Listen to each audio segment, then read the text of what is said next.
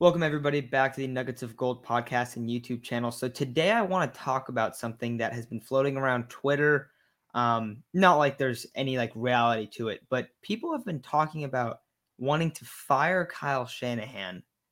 And I, I really couldn't disagree more. I, I don't understand how this has come across so quickly. It's like, you know, one of the biggest examples of like, all right, let's freak out because it's September and we're two and two.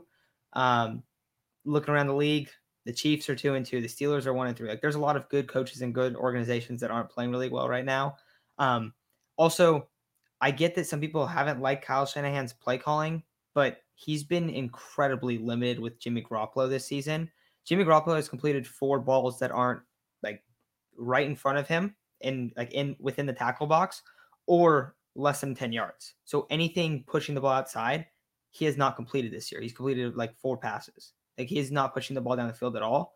Um, and because of that, you have safeties and linebackers. Everyone's just hanging around the middle of the field. We saw Kittle almost get his knee torn um, last last uh, Sunday, and you you see like an offense that can't run the football. That's because their safeties are playing in the box because that's where every throw is going to.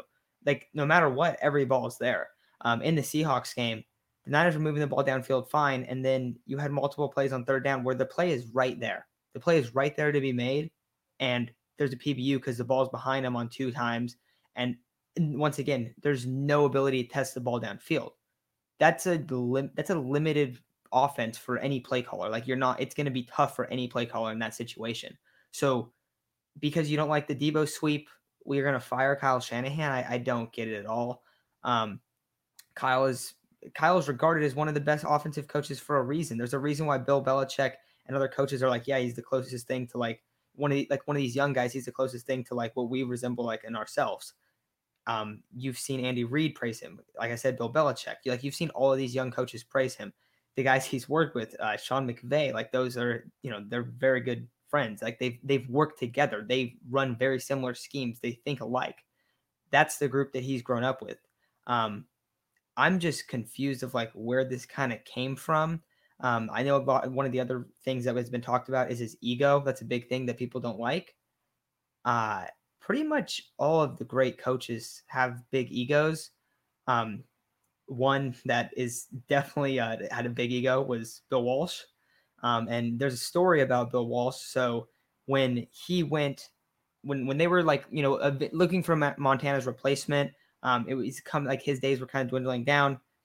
He brought up the idea like in the in a team meeting that he wanted to trade for Steve Young, gave his points, said here's why I think we should go make a move for this guy, and nobody else agreed with him. Not a single person.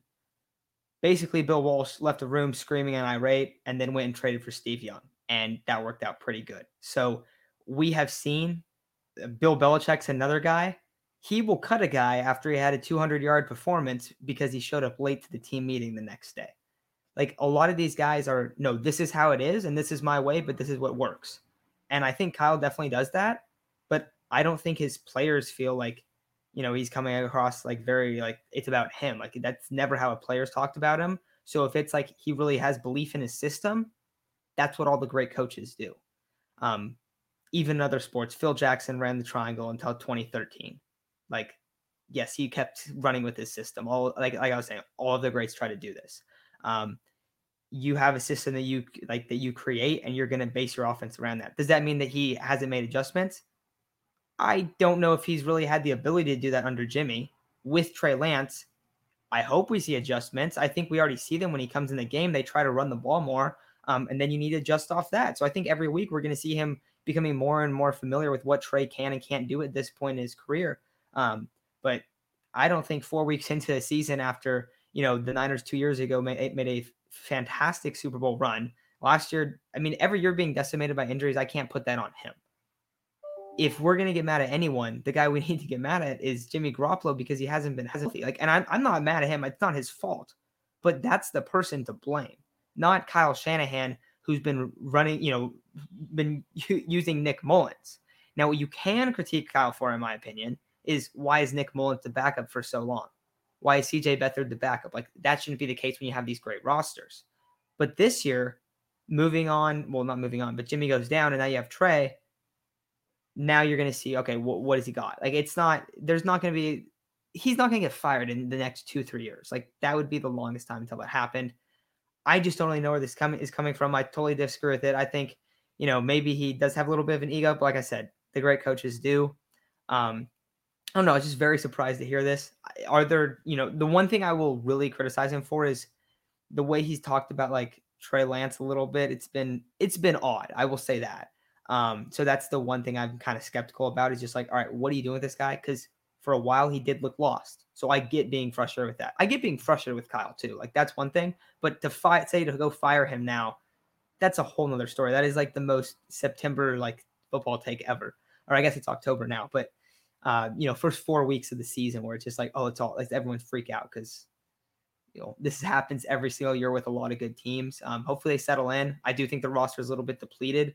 I do think the kind of what you're thinking about for the season is a little bit different now. Like the priority of the season is let's get, let's develop Trey Lance now. Like that's what it's become.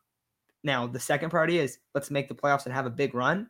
But the first priority should be it should be Trey Lance. Uh, it really should. So gonna see how that plays out. Um, tomorrow I'm probably gonna be on with Aiden, and if not, it'll just be me. But we're gonna talk about is Trey Lance gonna be the quarterback for the rest of the year? Um, I'm kind of waiting Jimmy Garoppolo news to kind of see what's up with that. Um, he was supposed to have an MRI sometime today, but we will see what happens in that. Um, but it's gonna do it for today. I just wanted to get something out. I'm a big Kyle Shanahan guy. I'm a I really think he's the guy for San Francisco. Um, if you do think that he should be fired, though, like let me hear your point. I always want to hear people's points out, but I uh, I really got to disagree with this one. Um, and I, I I think he's fantastic. I really do. But thank you all for listening, and I'll talk to you very soon.